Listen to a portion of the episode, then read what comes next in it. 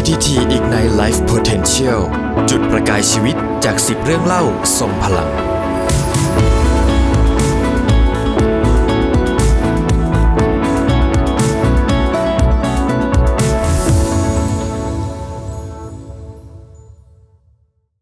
สวัสดีครับ ในวาระครบรอบ 45 ปีปตท The Cloud กับปตท ก็เลยร่วมกันทำพอดแคสต์รายการพิเศษครับ ที่เราจะคัดสรรเอา 10 เรื่องเล่าที่สร้างแรงบันดาลใจที่ฟังแล้วจุดไฟปลุกพลังเปลี่ยนชีวิตให้กับคุณผู้ชมผู้ฟังมาเล่าสู่กันฟังนะครับ แล้วก็เรื่องเล่าเรื่องแรกนี่ครับผมเป็นเรื่องที่สำคัญมากนะครับ เพราะว่าเป็นจุดเปลี่ยนครั้งสำคัญของปตท ที่มีการเปลี่ยนจากรัฐวิสาหกิจมาสู่บริษัทจำกัดมหาชนนะครับผมแล้วก็จากการเปลี่ยนแปลงครั้งนี้เองเนี่ยทำให้ปตทเติบโตอย่างก้าวกระโดด แล้วก็ส่งผลตามมาอีกมากมายครับ แล้วก็ผู้ที่จะมาเล่าให้เราฟังในครั้งนี้นะครับ ก็คงเป็นใครไปไม่ได้เลย นอกจากท่านผู้ว่าที่อยู่ในยุคสมัยยาวนานถึง 8 ปี แล้วก็เกี่ยวข้องกับเหตุการณ์ในครั้งนี้ด้วยนะครับ ก็คืออดีต CEO นะครับ คุณประเสริฐบุญสัมพันธ์ สวัสดีครับ สวัสดีครับคุณทรงกฎครับ ผู้ว่าประเสริฐบอกว่าเป็นผู้ว่าคนที่ 6 จาก 10 คนถือว่าอยู่ตรงกลาง มันพิเศษยังไงบ้างครับ ครับพิเศษก็คือว่าผมรับรู้เรื่องเก่าอืมแล้วก็รับรู้เรื่องใหม่ครับเพราะฉะนั้นการอยู่ที่เกือบจะตรงกลางเนี่ย ผมก็เป็นคนคนหนึ่งที่จะถ่ายทอดเรื่องราว ที่เกี่ยวกับปตท 45 ปีได้ครับพอสมควรอืมอ่าครับผมผู้ว่าบอกว่าที่นี่เปรียบเหมือนบ้านโหท่านผู้ว่าก็เกษียณออกไปพอสมควรแล้วยังเป็นบ้านอยู่ใช่ไหมครับปตทเป็นเหมือนบ้านที่สองของผม เพราะว่าผมอยู่มาที่ปตท30 ปี ในตำแหน่งสุดท้ายเป็น CEO ครับ8ปีนะครับ แล้วก็เราทุ่มเทจากปตทเนี่ยยังไม่แข็งแรงไม่เติบใหญ่อ่าเหมือนทุกวันนี้นะฮะจนเติบใหญ่แข็งแรง ได้รับการยกย่องนะเป็นบริษัทที่ใหญ่ที่สุดในประเทศไทย มี Market Cap ใหญ่ที่สุดในตลาดหลักทรัพย์ครับนะครับ เพราะฉะนั้นเนี่ยก็จึงมีความภาคภูมิใจและความผูกพันและเพราะปตท ทำให้ผมมีทุกสิ่งทุกอย่างในชีวิตผมอืมนะฮะเพราะว่าแคเรียสุดท้าย 30 ปีของชีวิตการทำงานเนี่ยเรามาอยู่ที่ปตทนะเมื่อเมื่อพ้นปตทไปแล้วเนี่ยก็เราก็เกษียณในหน้าที่การงาน แต่ก็ยังไปทำงานอื่นที่เป็นประโยชน์ต่อประเทศชาติและสังคมนะครับครับผมอ่าเดี๋ยววนนี้เราจะมาฟังกันนะฮะว่า ท่านผู้ว่าทำให้ปตทกลายเป็นบริษัทอันดับหนึ่งของประเทศไทยได้อย่างไรนะครับ เริ่มต้นกันเลยฮะปตทเกิด ขึ้นมาจากชื่อเดิมก็คือการปิโตรเลียมแห่งประเทศไทยเกิดขึ้นมาจากอะไรครับผม การปิโตรเลียมประเทศไทยเนี่ยเอ่อเกิดขึ้นในปี 2521 สมัยท่านพลเอกเกรียงศักดิ์ชมะนันทน์ครับเป็นนายกรัฐมนตรี สมัยนั้นเนี่ยเกิดวิกฤตน้ำมันอืมนะวิกฤตน้ำมันเอ่อครั้งที่สองนะฮะเกิดเหตุที่เอ่ออิหร่านนะฮะพระเจ้าชาห์ถูกโคไมนีผู้นำทางศาสนาเนี่ยเอ่อล้มล้างครับนะก็ทำให้เกิดภาวะการขาดแคลนน้ำมันถ้า เกิดภาวะการขาดแคลนน้ำมันประเทศไทยเนี่ยเราเป็นประเทศที่ต้องนำเข้าน้ำมันอ่าเป็นเกือบจะทั้งหมดครับและการนำเข้าน้ำมันเนี่ยก็เป็นการนำเข้าโดยบริษัทข้ามชาติ เพราะฉะนั้นเนี่ยก็จะเกิดภาวะที่อ่าน้ำมันเนี่ยไม่เพียงพอใช้ในประเทศ สมัยก่อนเราใช้น้ำมันเตาในการผลิตไฟฟ้านะเหลือเพียง 2 วัน เพราะฉะนั้นเนี่ยประเทศเราไม่มีความมั่นคงทางด้านพลังงาน และต้องยืมจมูกคนอื่นเขาอ่าดูแล ท่านจึงเห็นว่าเอ๊ะประเทศไทยเราเนี่ยน่าจะต้องมีองค์กรทักองค์กรหนึ่งนะฮะขึ้นมาเนี่ยเป็นองค์กรของชาตินะฮะที่รับหน้าที่ในการดูแลเกี่ยวกับเรื่องพลังงานครับท่านจึงตัดสินใจออกเป็นพระราชบัญญัติ การปิโตรเลียมแห่งประเทศไทย พศ 2521 ขึ้นนะก็จัดตั้งองค์กรหนึ่งที่เรียกว่าการปิโตรเลียมแห่งประเทศไทย หรือตัวย่อสมัยนู้นก็คนจะจำได้ปตทครับนะฮะโดยปตทเนี่ยนะฮะจะมี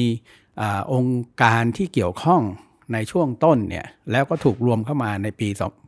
2522 เนี่ยก็คือองค์การแก๊สธรรมชาติที่มีอยู่เดิมครับแล้วก็องค์กรเชื้อเพลิง แล้วก็พอถูกรวมเข้ามาเนี่ย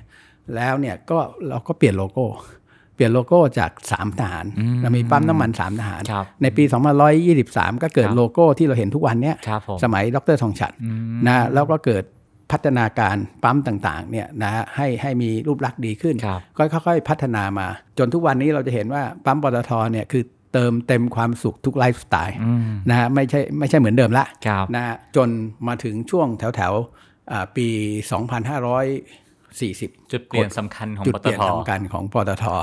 นะก็เกิดเอ่อเอ่อวิกฤตการณ์ที่เราเรียกว่าวิกฤตการณ์ต้มยำกุ้งครับอ่าสถาบันการเงินล้มละเนระนาดนะค่าเงินบาทเนี่ยจากเอ่อ 25 บาทเป็น 50 บาทครับซึ่งในตอนนั้นเนี่ยนะทางเราต้องไปกู้เงินของของ IMF รัฐบาลนะไทยอ่ากู้รัฐบาลไทย รัฐบาลไทยไปกู้ครับอ่าว่ารัฐบาลไทยไปกู้เขามีหนึ่งเงื่อนไขเขาบอกว่าเอ่อต้องแปรรูปรัฐวิสาหกิจอืมอันนี้การที่ทางเราต้องแปรรูปเนี่ยครับมันก็ต้องมีขบวนการนะในการเตรียมการอ่ากลุ่ม ทางปตทเนี่ยเผอิญโชคดีเรามีหนี้ต่างประเทศเนี่ยน้อยอืมนะเพราะฉะนั้นตัวปตทก็ไม่ค่อยไม่ค่อยกระทบเท่าไหร่ครับนะที่ที่กระทบในกลุ่มปตทบริษัทไทยออยล์กระทบเยอะเพราะครับมีหนี้ต่างประเทศ บริษัทบางจากหนี้ต่างประเทศอืมนะพวกนี้เกิดปัญหาครับนะปตทต้องเข้าไปช่วยนะไปปรับโครงสร้างหนี้ต้องเข้าไปช่วยเพิ่มทุน หลังจากทำเรียบร้อยในที่สุดแล้วเนี่ยในปี 47 เนี่ยก็เอาไทยออยล์เข้าตลาดหลักทรัพย์แล้วให้เจ้าหนี้เขา เขาขายหุ้นเขาออกอืมนะเพราะฉะนั้นปตทตอนนั้นเนี่ยจึงเป็นจึงเป็นเสาหลักที่สำคัญในในกลุ่มปตทที่ในการไปช่วยประคองนะบริษัทลูกนะฮะเพราะว่าก่อนก่อนที่จะเกิดเอ่อวิกฤตต้มยำกุ้งเนี่ยปตทนอกจากโรงงานปิโตรเคมีแล้วเนี่ยไปร่วมทุนในเรื่องกิจการโรงกลันด้วยอืมไปสร้างโรงกลันน้ำมันที่ระยอง ร่วมกับเชล ไปร่วม 36%เอ่อร่วมสร้างกับบริษัทคาวเทค นะหรือเชฟรอนนะในในปัจจุบันเนี่ยนะครับอ่าในกลุ่มนี้เราก็ถือ 36%แล้วอะไรที่ที่ก่อนปี2540เนี่ยดำเนินธุรกิจอยู่เนี่ยได้รับผลกระทบหมดเลยอืมนะฮะปตทก็ต้องเข้าไปไปไปดูแลนะฮะอย่างโรงกลันน้ำมันระยองเนี่ยต่อมาเราก็ไปซื้อมาจากเชล แล้วเราก็มาซื้อมาในปี 2547 เอาเข้าตลาดหลักทรัพย์ในปี 2549 ไอ้นี่คือความความต่อเนื่องมาอันนี้พอต้มยำกุ้งอ่าเกิดขึ้นเราถูกรัฐบาลเอามาเป็นตัวตัวที่จะต้องเข้าตลาดหลักทรัพย์ครับก็ต้องเตรียมการ เพราะฉะนั้นเนี่ยเกิดวิกฤตต้มยำกุ้งเนี่ยคือ 40ครับกว่าจะแปรรูปเนี่ยในช่วงนั้นก็อุตลุดกับการช่วยเหลือบริษัทในกลุ่มนะครับแต่ตัวเองเนี่ยก็ก็ถูก เป็นตัวกำหนดว่าจะต้องแปรรูปตามเงื่อนไข IMF ก็ปี 2544 เนี่ย ก็เริ่มไปทำโรดโชว์นู่นนี่อะไรต่างๆอ่าชี้แจงก็เห็นว่าตัวตัวปตทเนี่ยคือใคร เราทำธุรกิจมายังไง เรามีจุดเด่นอะไร จุดแข็งอะไรนะชักชวนให้ท่านมาลงทุน แล้วก็จัดทีมผู้บริหารอืมจากคุณพละสุขเวชเนี่ยครับคุณวิเศษจูภิบาลเนี่ยมารับช่วงต่ออนะมารับช่วงต่อก็คือเอาเข้าเอาเข้าตลาดหลักทรัพย์ ยุคนี้เมื่อเมื่อไม่นานมานี้ตอน OR เข้าตลาดก็โอ้โห feedback ดีมาก ยุคนั้นตอนปตทเข้าตลาดเป็นยังไงบ้างครับ feedback แย่ทำไมล่ะครับ เพราะว่าเอ่อคุณทรงกลดสมัยตอนปี 2544ครับเนี่ยเรายังไม่ฟื้นต้มยำกุ้งอ๋อเท่าที่ควร ไม่มีเงินอยู่ในประเทศเอออแล้วก็เกิดการก่อการร้ายนะอ่านายวันวันจำอ่าคำนายวันวันได้นะจำได้ฮะ คือวันนั้นเนี่ยถ้าเป็นคนทั่วไปมันก็ต้องถอดใจใช่ไหมครับ มันต้องเลิกอะอืมคุณจะไปทำในภายใต้วิกฤตอย่างนี้ได้ยังไง ตลาดหุ้นทั่วโลกเนี่ยเขาตกถล่มทลายหมด ตลาดหลักทรัพย์ในประเทศไทยเนี่ย SET Index เนี่ยต่ำกว่า 300โอ้โหณตอนนั้นโอ้โหนะฮะครับมันก็มองแหละกำลังซื้อในประเทศมันก็ไม่น่าจะมีเนาะเราก็หวังแต่นักลงทุนต่างประเทศพอออกเดินทางไปต่างประเทศก็เกิดไอ้อืมไอ้ในวันๆไอ้เครื่องบินเนี่ยนะฮะมันบินถล่มตึกไอ้คในรับวันๆขึ้นนะฮะการตอบรับในช่วงต้นเนี่ย ถือว่าแย่อืมการตอบรับน้อยนะทำโลดโชว์ในเอเชียเนี่ยเกือบไม่มี demandครับแต่ในประเทศเนี่ยผมรับผิดชอบนะคือผมตอนนั้นยังเป็นคนดูแลทางธุรกิจแก๊สครับนะผมก็ได้รับมอบหมายให้ดูแลเรื่องของการทำรถโชว์ในประเทศอืมผมทำมาหมดอะนะเชียงใหม่อ่าโคราชนะจังหวัดใหญ่ๆอะครับนะที่หาดใหญ่ลงไปชี้แจงครับแล้วก็พร้อมกันนั้นเนี่ยขนานกันไปเนี่ยเราก็ทำการสื่อสาร ก็เหมือนกับการสื่อสารให้ประชาชนเข้าใจว่าเราจะแปรรูปนะครับแล้วบริษัทเราดียังไง จุดแข็งยังไงครับแล้วก็เรามีแคมเปญที่ออกทีวีอืมแล้วบอกว่าหุ้นปตทเนี่ยนะเอาทองมาแลกเนี่ย ก็ไม่ยอมนะครับอืมหมายว่าคุณค่ามูลค่าอ่ามัมันเนี่ยดีครับนะมันมันเกิดเขาเรียกอะไรมันฮอตขึ้นมานะอืมไอ้ตรงเนี้ยมันก็เลยรู้สึก มีแรงดีมานซื้อเข้ามา ในหมู่ประชาชน ในหมู่ประชาชน ในหมู่ประชาชนนะเพราะสถาบันการเงินไม่มีเงินสถาบันการมีเงินจำกัดอืมนะฮะเพราะฉะนั้นเนี่ยไอ้ตรงเนี้ยดีมานจากรายย่อยมันมันขึ้นมาเยอะนะฮะพอดีมานรายย่อยมันขึ้นมาเยอะในประเทศเนี่ยไอ้กระแสตรงเนี้ยการรับรู้ข้อมูลนะมันไม่ไม่เร็วเท่าทุกวันเนี้ยแต่มันก็สามารถสื่อสารไปต่างประเทศได้พอเกิดไปเนี่ยนักลงทุนต่างประเทศเห็นว่าโอ้โหนี่ดีมานในประเทศนี่มันเริ่มมาแรงนะฮะ พอไปถึงยุโรปไปประเทศนู้นประเทศนี้ไอ้ดีมานของต่างประเทศมันเริ่มมากขึ้นมากขึ้นมากขึ้นนะครับมันก็เกินมาละเกินมาหลายเท่า และในประเทศเนี่ยวันนั้นเนี่ยเราตั้งใจเอาหุ้นเนี่ยแปดร้อยล้านหุ้นนะคือบริษัทเอ่อเอ่อการการปิโตรเลียมแห่งประเทศไทยเนี่ยนะบริษัทปตทจำกัดมหาชนเนี่ยเราจดทะเบียนเนี่ยเป็นบริษัท จำกัดมหาชนเนี่ยเมื่อวันที่ 1 ตุลา2544 ด้วยจำนวนหุ้น 2,000 ล้านหุ้นครับนะผฮะมด้วยเอ่อมูลค่าการจดทะเบียนเนี่ยพาสิบก็คือ 20,000 ล้าน แล้วเราเนี่ยต้องการเอาหุ้นเนี่ยไปจำหน่าย 800 ล้านหุ้น ก็แบ่งหุ้นเนี่ยตอนที่เราวางแผนคร่าวๆตอนนั้นเนี่ยต่างประเทศน่าจะมากกว่า 50%ในประเทศน่าจะน้อยกว่า 50%ครับนะแต่ปรากฏว่ากระแสที่มาในประเทศมันแรงมากนะแล้วพอเราเปิดให้มีการจำหน่ายหุ้นนะจำหน่ายหุ้นเนี่ย ปรากฏว่ามันเป็นอย่างที่คาดจริง ๆ คืออาสำหรับบุคคลซึ่งไม่ได้มีพอร์ตอยู่กับอยู่อยู่กับโบรกเกอร์ครับนะ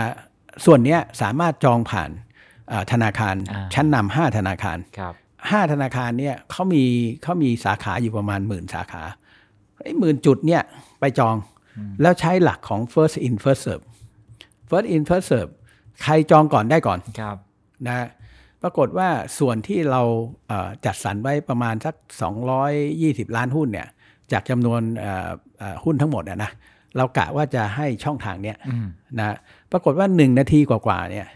มันทะลุไป 320 ล้านหุ้นโอ้ก็ต้องปิดเลยครับนะเสียงกลด่าเสียงว่าก็มาว่าครับเขามาเข้าคิวตั้งแต่เช้ามืดเนี่ยเขาไม่ได้หุ้นครับนะอันนี้คุณทรงกฎก็อาจจะบอกว่าเอ้ยแล้วทำไมใช้ first in first serve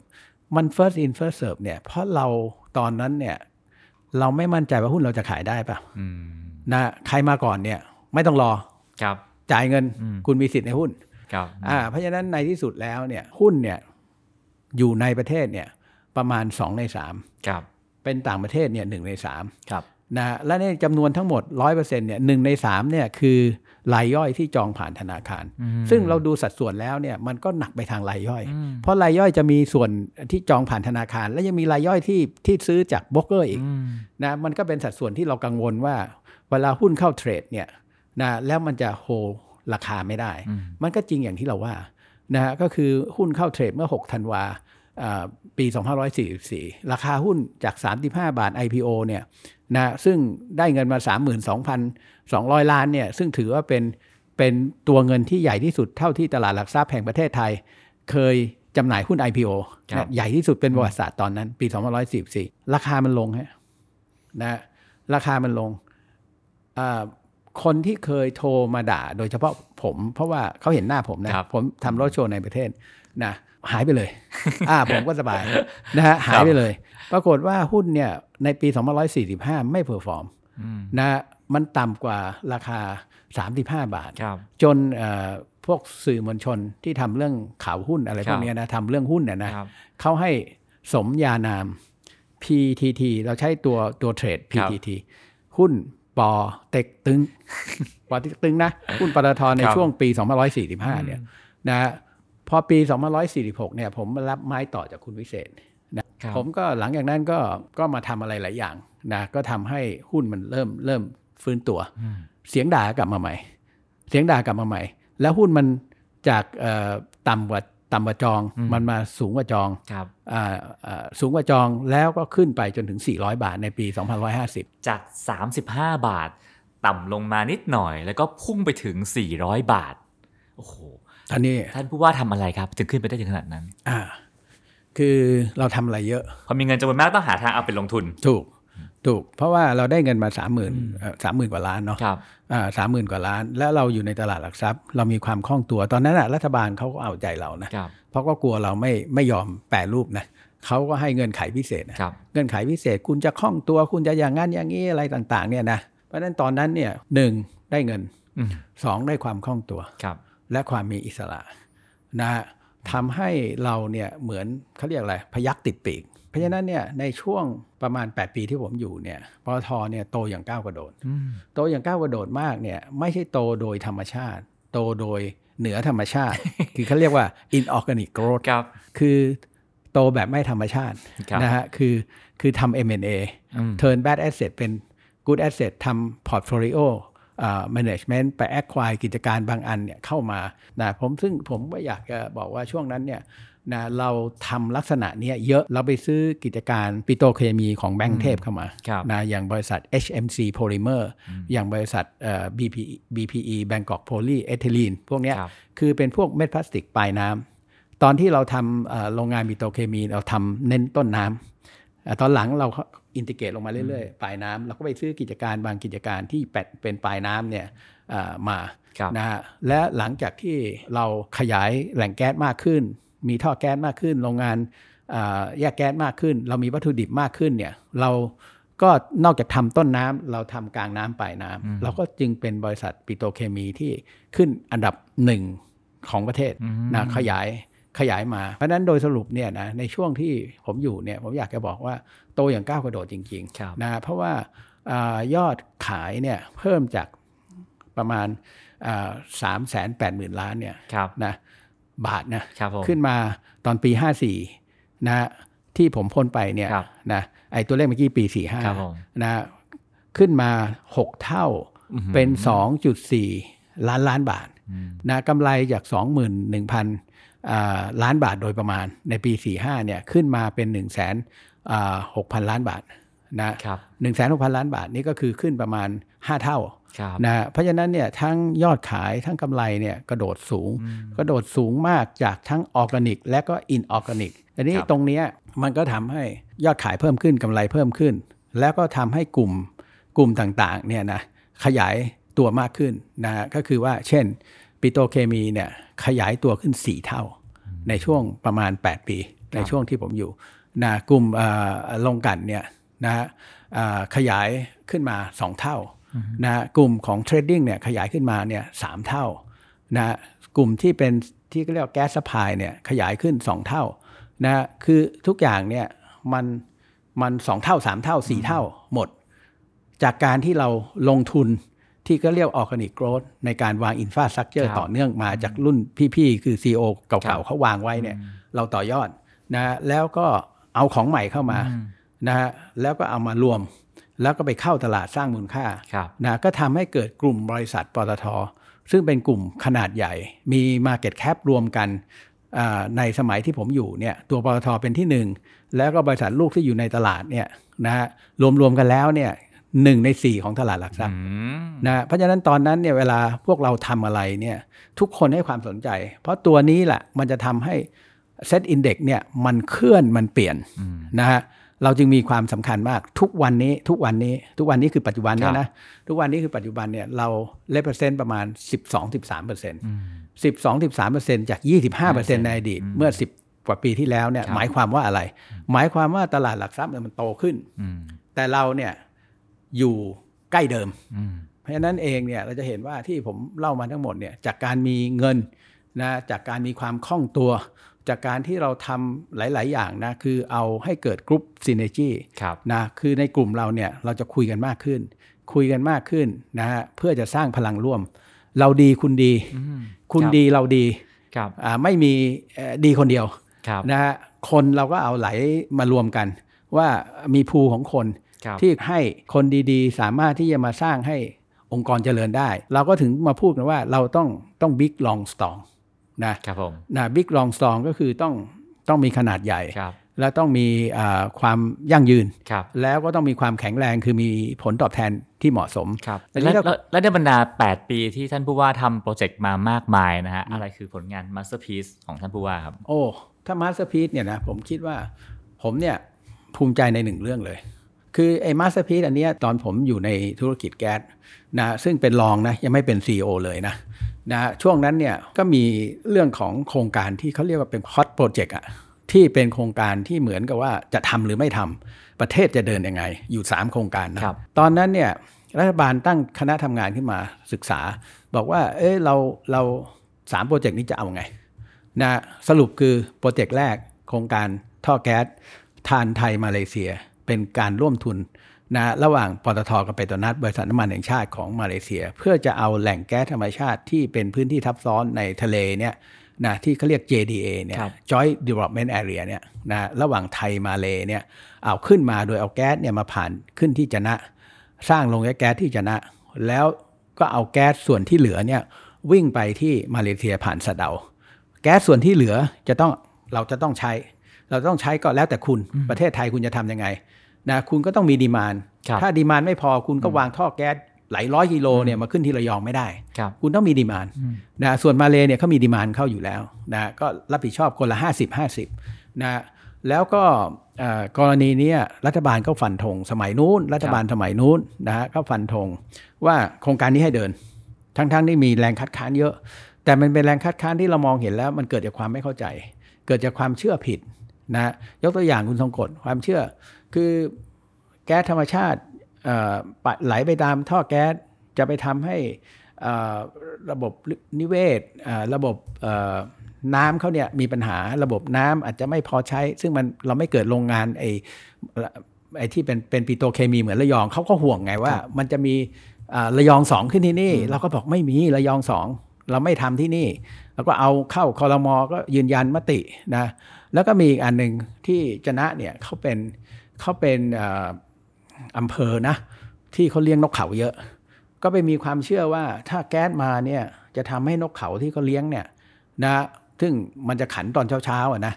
นกเขามันจะไม่ขันครับนะซึ่งก็ไม่จริงอีก เพราะเราเอาเอ่อนกเขาเนี่ยไปไว้ที่ขนอมขนอมก็คือที่นครครับซึ่งมีท่อแก๊สขึ้นนะแล้วมีโรงแยกแก๊สที่นั่นที่โรงแยกแก๊สลงที่สี่เนี่ยมันก็ขันทุกเช้า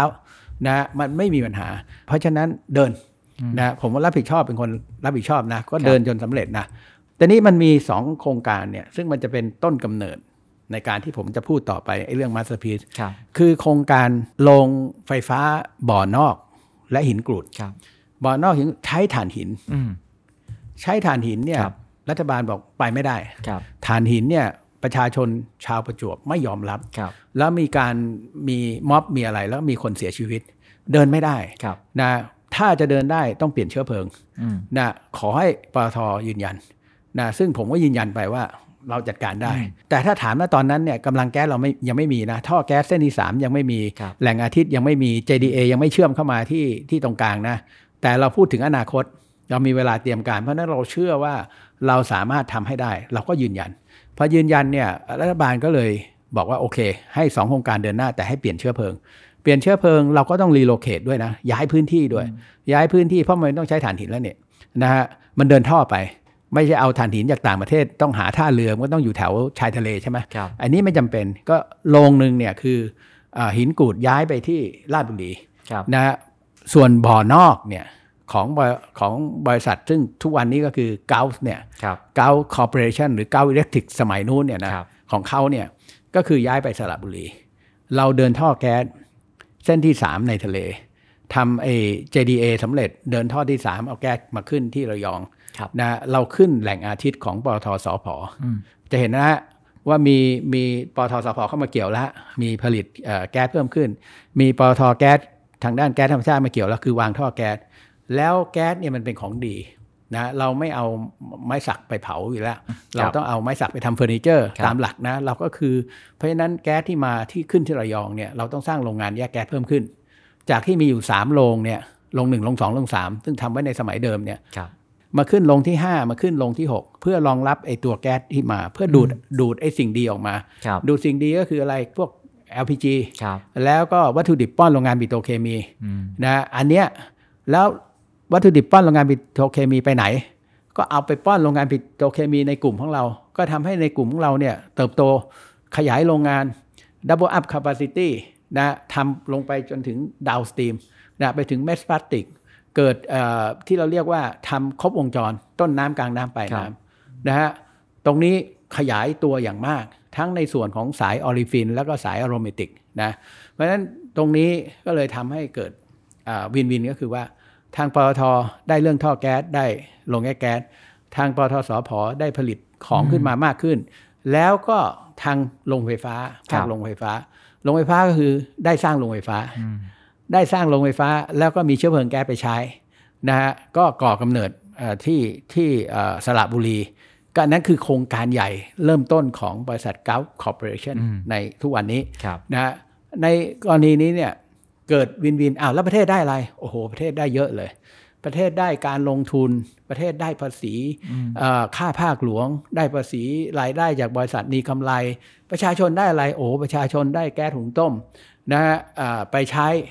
อย่างมากขึ้นไม่ต้องนำเข้าเพราะมันแพงครับนะราคาที่ขายออกจากโรงงานแยกแก๊สนี่มันถูกกว่าราคาที่นำเข้าจากซาอุดิของแก๊สหุงต้มครับนะมันเป็นประโยชน์นะประชาชนก็ได้อ้าวแล้ว ปิโตรเคมีโอ้โหยิ่งได้เลยเพราะได้วัตถุดิบมาก็ไปทำเอ่อขยายโรงงานนะฮะแล้วสิ่งเหล่านี้มันก็เลยเกิดวินวิน แต่วินวินนี้มันเกิดไม่ได้นะครับ มันใช้เวลาหลายปี และมันต้องเกิดความต่อเนื่อง เพราะโรงงานเมื่อกี้ผมพูดแล้ว แต่ละโรงงานแต่ละเอ่อท่อแก๊สเส้นหนึ่งเนี่ยสี่ปีนะฮะโรงงานแยกแก๊สสี่ปีห้าปีสร้าง เพราะฉะนั้นมันต้องมีการทำที่ต่อเนื่อง นะเผอิญผมอยู่ยาวใช่ไหมครับครับแปดปีมันก็เลยสามารถเสร็จได้ และอันนี้ก็เป็นโครงการที่คนอาจจะนึกไม่ค่อยออกนะฮะแต่ว่าถ้าผมพูดอย่างเงี้ยทุกคนจะเข้าใจว่านี่แหละครับ คือจุดที่ในช่วงอ่าเป็นกลุ่มเป็นโครงการหนึ่งที่สร้างให้ปตทในช่วงนั้นเนี่ยก้าวกระโดดในเรื่องของ revenue ก้าวกระโดดในเรื่องของอากำไรสุทธิครับแต่ไม่ได้คำนึงว่า เอ้ยเราได้อย่างเดียวนะ ทุกคนได้หมดมันเป็น win-win project ครับซึ่งผมมีความภาคภูมิใจ นะฮะนั่นเป็นเรื่องของงานมาสเตอร์พี e ของท่านผู้ว่านะฮะครับแล้วในช่วงเวลา 8 ปีนั้นอะไรคือความกังวลที่สุดความท้าทายที่สุดที่เจอครับ ความกังวลผมแล้วก็ถือถือว่าเป็นวิกฤตขององค์กรเนี่ยนะฮะซึ่งผมคิดว่ามันเป็นดูออดายในความรู้สึกผมดูออดายครับนะฮะเพราะว่าผมเนี่ยเห็นด้วยกับเรื่องการแปรรูป แล้วการที่ปตทเข้าไปอยู่ในในเอ่อ ไอตัว Stock Exchange เนี่ยนะฮะคือไออยู่ในตลาดหลักทรัพย์เนี่ยเราก็เห็นแล้วว่ามันก่อให้เกิดประโยชน์ทำให้เราสามารถทำงานได้คล่องตัว ไม่ใช่ไม่ใช่เพื่อเพื่อปตทอย่างเดียวครับแต่มันเพื่อประเทศเพื่อประชาชนนะฮะเพื่อคนทุกฝ่ายครับนะฮะก็เกิดข้อกรณีว่าเราเนี่ยนะฮะเหมือนกับว่าเอาทรัพย์สินรัฐเนี่ยไปขายในราคาที่ถูก เขาเขามีสิทธิ์คิดอย่างนั้นนะครับ เพราะว่าตอน IPO เนี่ยมัน 35 บาท แล้วต่อมามัน 400 บาทมัน 10 เท่านะก็ไอตอนไปขายเนี่ยมันถูกไปหรือเปล่า แต่เราก็อธิบายนะครับว่าตอนขายเนี่ยไปดูที่ครับว่าเซตอินเด็กมันเท่าไหร่ใช่ไหมมันไม่ถึง 300 และไอตอนที่มัน 400เนี่ยเซตอินเด็กมันเท่าไหร่ มันไม่ใช่แต่หุ้นของบริษัทปตทหรอกที่มันเพิ่มขึ้น มันก็ทุกบริษัทและผลประกอบการเราเพิ่มขึ้นครับนะครับเมื่อเมื่อรายได้เพิ่มขึ้นนะกำไรเพิ่มขึ้น e a r n i n g per share คือกำไรต่อ ต่อหุ้นมันมากขึ้นครับราคาหุ้นมันก็ต้องขึ้นก็เป็นเรื่องปกตินะฮะมันไม่ได้มีอะไรผิดปกติ เราไม่ได้เอาทรัพย์สินของรัฐเนี่ยไปขายในราคาถูก ในราคาที่เหมาะสมในตอนนั้นครับในช่วงนั้นในเวลานั้นนะเราก็พยายามอธิบายนะฮะแต่เขาก็มีกลุ่มกลุ่มหนึ่งก็คือว่าอ่ากลุ่มมูลนิธิคุ้มครองผู้บริโภคเนี่ยเขาก็ร้องต่อศาลปกครองครับว่าการทำอย่างเงี้ยไม่ถูกต้องนะฮะเพราะฉะนั้นขอให้เพิกถอนอาปตทจาก บริษัทปตทจำกัดมหาชนกลับไปเป็นการปิโตรเลียมแห่งประเทศไทยครับอันนี้มาทำยื่นข้อเสนอเมื่อเออยื่นต่อศาลเนี่ยเมื่อสิงหาปี 2549ครับนะก็คือประมาณเกือบ 5 ปี เกือบ 5 ปีแล้วครับเด็กชายปตทออกมาเดินข้างนอกแล้ว เขาต้องการเอาเด็กชายปตทกลับเข้าไปอยู่ในท้องใหม่ครับนี่เราพูดกันง่ายๆนะฮะมันเป็นลักษณะอย่างนั้น ซึ่งเรามองว่ามันย้อนกลับไปมาก ถ้าเผื่อเรากลับไปอย่างนั้นเนี่ยนอกจากตลาดหลักทรัพย์ คนลงทุนประเทศจะสูญเสียความน่าเชื่อถือครับนะปตทจะสูญเสียความคล่องตัวเสียสิ่งในสิ่งที่ทำเรื่องดีๆ จะทำต่อไปไม่ถนัดครับนะอ่าแล้วมันเดินมาถึงวันนี้แล้วก็ไม่ควร เพราะฉะนั้นเนี่ยผมบอกเลยนี่นี่คือชีวิต คุณทรงกฎนี่คือชีวิต นี่คือชีวิตของปตท เพราะฉะนั้นเนี่ยอะผมพูดในตัวในใจผมเอง งานเนี้ยเราแพ้ไม่ได้ เราพูดอย่างนั้น เพราะว่าเราไม่มีเหตุผลของการแพ้ เพราะว่าอะไรเพราะเราทำมาไม่ได้ผิดอะไรเลย เราถูกต้องในความเชื่อของผมครับใช่ไหมเพราะฉะนั้นเนี่ยเราใช้พลังทั้งหมด ทั้งคน ทั้งทนาย เราเข้าไปร้องสอด เราเข้าไปร้องสอด ขอเป็นจำเลยร่วมทำไมเราต้องเข้าไปร้องสอด ทุกคนบอกคุณจะไปร้องสอดทำไม ผมเป็นซีอกลางวันนั่งทำงาน ตอนเย็นคุยเรื่องคดี เป็นอย่างนี้เป็นประจำนะฮะเพราะนี่คือดูออดายของปตทนะแล้วทำไมเราไปร้องสอดผมบอกต้องร้องสอด เพื่อให้ปตทเนี่ยเป็นจำเลยร่วมนะเพื่ออะไรเพื่อได้ข้อมูลทางตรงอ่าเพื่อชี้แจงทางตรง แล้วเราทำอย่างเงี้ยนะตั้งแต่สิงหาปี2549หนึ่งปีเนี่ยจนศาลเมื่อธันวาปี 2550 มีคำวินิจฉัย ตกลงให้ยกคำร้องเรื่องการเพิกถอนปตทแต่ให้คืนท่อแก๊สบางส่วน ซึ่งไปใช้อำนาจของรัฐก่อนที่คุณจะแปลสภาพมาเป็นบริษัทปตทจำกัดมหาชน ให้คืนไปที่กระทรวงการคลังและไปเช่าเช่าใช้ครับแล้วก็ปฏิบัติตามนั้น นั่นคือปี 2550ครับผมเป็นคนไปแถลงปิดศาลเมื่อเมื่อเดือนธันวาก่อนที่ศาลจะมีคำวินิจฉัยปีปี 50ครับผมเพราะศาลตัดสินออกมาอย่างนั้น เราก็ทำในหนึ่งปีต่อมาคือถึงปี 2551 นะฮะ เราก็ทำตามที่ศาลสั่งเนี่ยครบถ้วนพอศาลสั่งทำเราทำคิดว่าครบถ้วนเราก็ไปไปแจ้งต่อศาลนะส่งจดหมายไปธันวาปี51ศาลบอกอ้าวจำเลยอ่าทั้งสี่เลยได้เห็นแล้วว่าจำเลยทั้งสี่ได้ทำครบถ้วนแล้วอาคำครบถ้วนก็จบสิครับครับ ไม่จบครับ ไม่จบ เพราะว่าพวกท่านทั้งหลายท่านเห็นต่างครับ บอกไอ้ที่คืนเนี่ย ไม่ครบยังคืนไม่ครบ ร้องต่อศาลปกครองอีกหลายครั้งอีกหลายปี จนศาลปกครองสูงสุดก็ตัดสินว่าคืนครบอ้าวจบเรื่องศาลปกครอง ท่านก็ไม่จบครับ ท่านก็เอามาฟ้องที่ศาลอาญาทุจริตแต่นี้ไม่ใช่ฟ้องอาตัวองค์กรแล้วฟ้องผู้บริหารอืมนะฟ้องผู้บริหารว่ากระทำการไม่ชอบกระทำการไม่ไม่ไม่ถูกต้องนะฮะฟ้องอาญาเมื่อ 2566 ปีนี้เองนะศาลอาญาเนี่ยเพิ่งจะ ชั้นต้นนะยกยกคำร้องเขาอุทธรณ์แต่ผมคิดว่าเรื่องนี้มันมันมันจบอะนะฮะไม่ใช่ร้องแค่นี้ร้องไปปปชร้องไปไหนด้วยนะก็ก็ทุกคนก็บอกในเมื่อศาลสั่งว่าครบ แล้วมันจะมีเหตุอะไรอะเพราะผมก็ชี้แจงไปแล้วว่า เมื่อศาลสั่งทำแค่นี้ ผมต้องทำแค่นี้ ผมทำเกินก็ผิดทำขาดก็ผิด ผมก็อธิบายตั้งแต่สมัยรัฐบาลท่านเอ่ออภิสิทธิ์ครับนายกอภิสิทธิ์นะเวชชาชีวะเนี่ยผมก็อธิบายเพราะท่านก็ถามมาทุกทุก ทุกรัฐบาลที่เปลี่ยนนะก็จะมีเรื่องนี้มายกเว้นรัฐบาลเศรษฐาเพราะเรื่องมันจะจบแล้ว ถ้าไม่นั้นเนี่ยนะทุกรัฐบาลเลยเข้ามาปั๊บก็จะมีคนไปยื่นร้องว่าเราทำไม่ครบ เพราะฉะนั้นถ้าไม่ทำจะเข้าข่ายละเว้น ถ้าไม่ทำจะต้องถูกฟ้องดำเนินคดี 157 ทุกคนจะโดนหมด เรื่องเกิดขึ้นสมัยคุณวิเศษในการแปรรูป แต่เรื่องยังไม่จบต่อมาในอีกหลาย ๆ ปี นะฮะในหลายปี2544 วันนี้ปีอะไรครับ66 2566 22 ปีนะครับ 22 ปีเรื่องคาที่ศาลสุดท้ายศาลชั้นต้น อาญาทุจริตเพิ่งจะยกนะฮะในชื่อของจำเลยที่ชื่อประเสริฐครับ ครับผมอะขออนุญาตทิ้งท้ายกันตรงนี้นะฮะ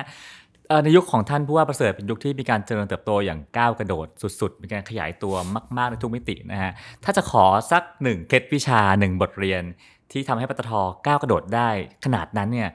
คืออะไรครับ คือเราทำงานคนเดียวไม่ได้นะนะเพราะฉะนั้นเนี่ยหลักในพอตอนผมมามาเป็น CEO เนี่ยนะคือต้องเราต้องทำงานร่วมกัน ต้องทำงานเป็นกลุ่ม ต้องสร้างพลังร่วมนะทรัพยากรที่มีต้องใช้ให้เกิดประโยชน์สูงสุด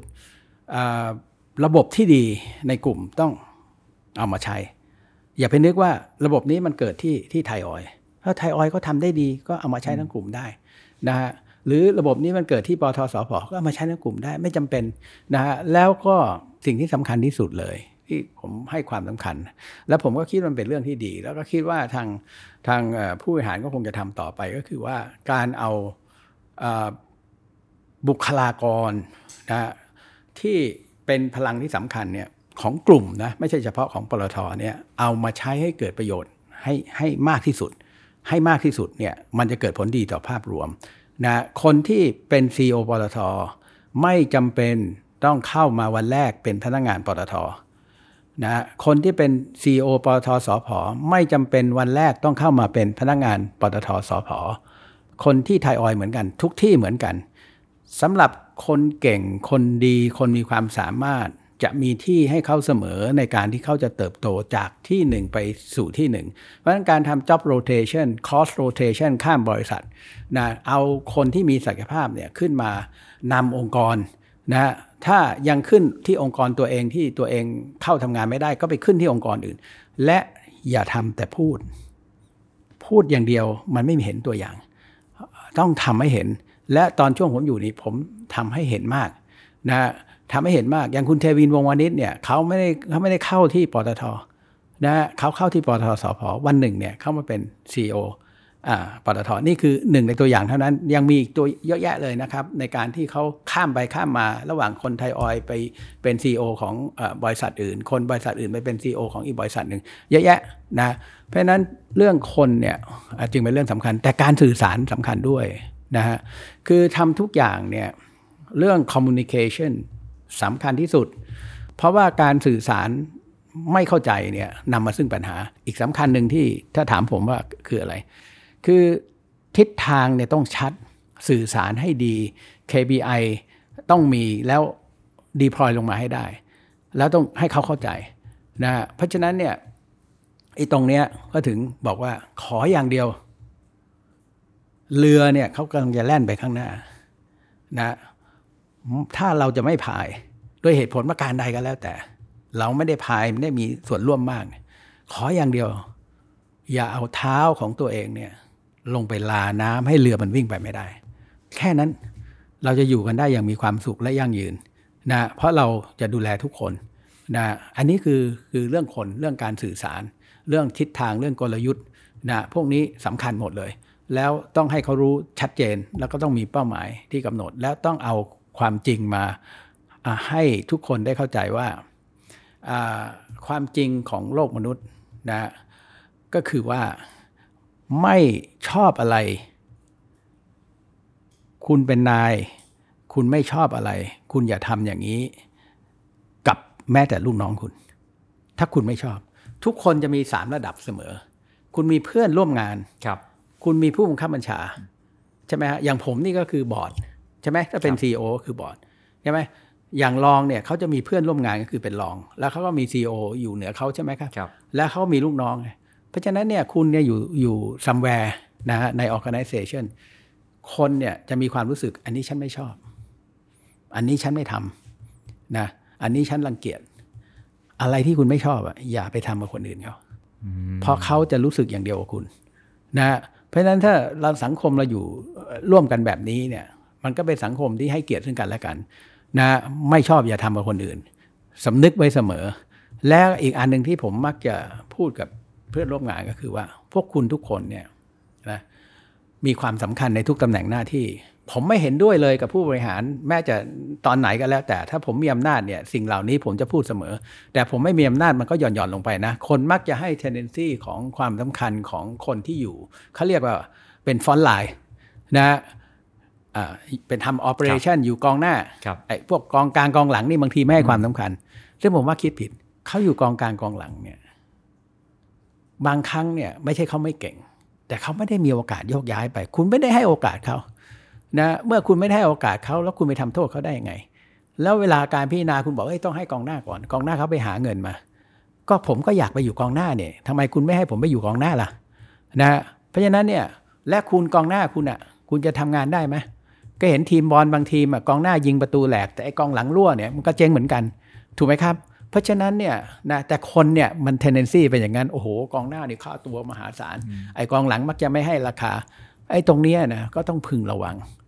ไอ้กองหน้าขององค์กรเราคือปตทเนี่ยคุณเก่งมากใช่ไหมคนที่จะทำให้คุณสำเร็จในการแก้ปัญหาของลูกค้าบางทีมันอยู่ที่ผมนะ ที่อยู่กองหลังเนี่ย